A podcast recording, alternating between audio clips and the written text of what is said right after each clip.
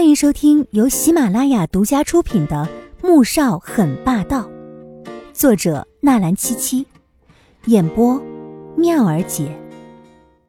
第一百二十五集。不用取血了，先生，实验室那边已经没有血液样本进行研究了。上次因为纪小姐受伤就没有抽血，这次还要再停一星期吗？易灵显然是听懂了他这话中的意思。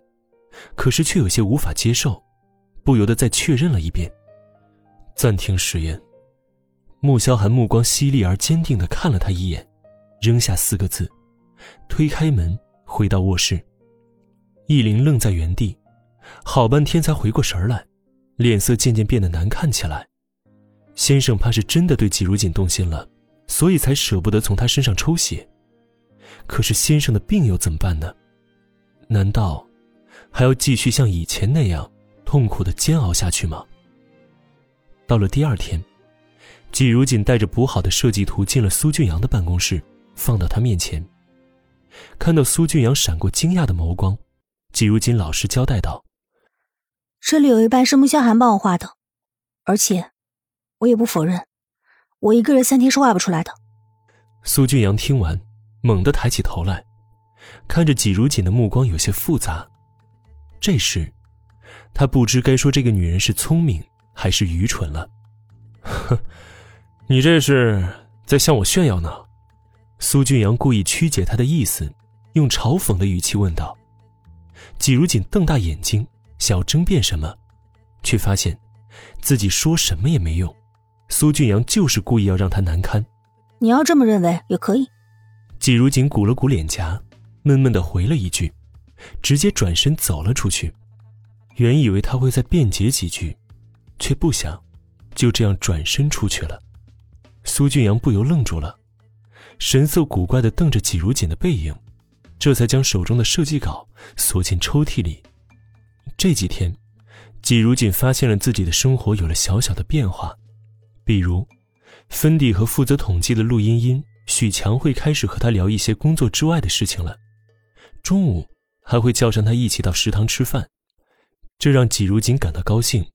他知道，是因为自己的努力终于得到认可，同时，也发生了一些让他极其困扰的事情，就是他每天都会收到好几束鲜花，而事情的缘由是上个星期建筑部例会的时候，他和芬迪负责会议室的布置，在他们还在布置的时候，提早赶到的好几名项目部经理看到他，便缠了上来。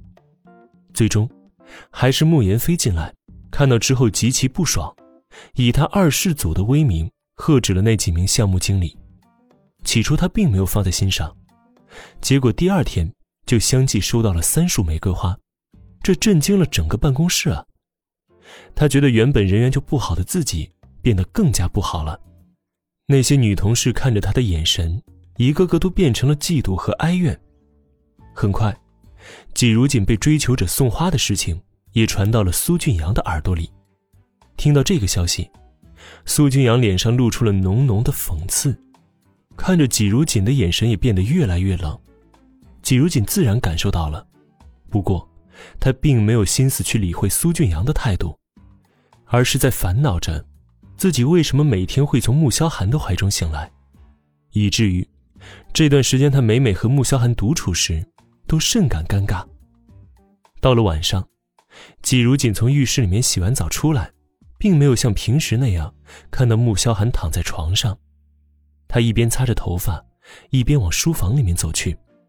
刚走进去，就看到穆萧寒坐在沙发上，拿着手机正和人视频着，神情十分专注，并没有察觉到有人进来。你不睡吗？季如锦并没有多想，便走了过去。男人猛地抬起头来，同时，视频中传来一道温柔的且十分好听的声音：“阿寒，刚才是谁在说话呀？”季如锦听到这个声音，立即想到了一个人，苏画。出去！男人猛然一喝，同时看向他的目光冰冷且充满警告。季如锦脸色素的白了，胸口好像被什么狠狠的刺到。痛得呼吸都难受起来，他惊慌失措的退了出去，耳边还响着那道温柔的声音：“阿寒，阿寒。”回到卧室，季如锦便躺在床上，连头发未干也忘记了，脑子中全都是刚刚在书房里面发生的那一幕。穆萧寒那警告的眼神，好似他要开口说一句话，便要将他碾碎一般。他的胸口闷得难受，像是有块巨石压着他喘不过气似的。以前，季如锦兴许还可以自欺欺人的说和他没关系，本来穆萧寒和苏画才是一对，他这么做很正常，谁也不会舍得让自己心爱的女人难过。现在，他却没有办法这样安慰自己了。因为他喜欢穆萧寒，而且是很喜欢、很喜欢的那种。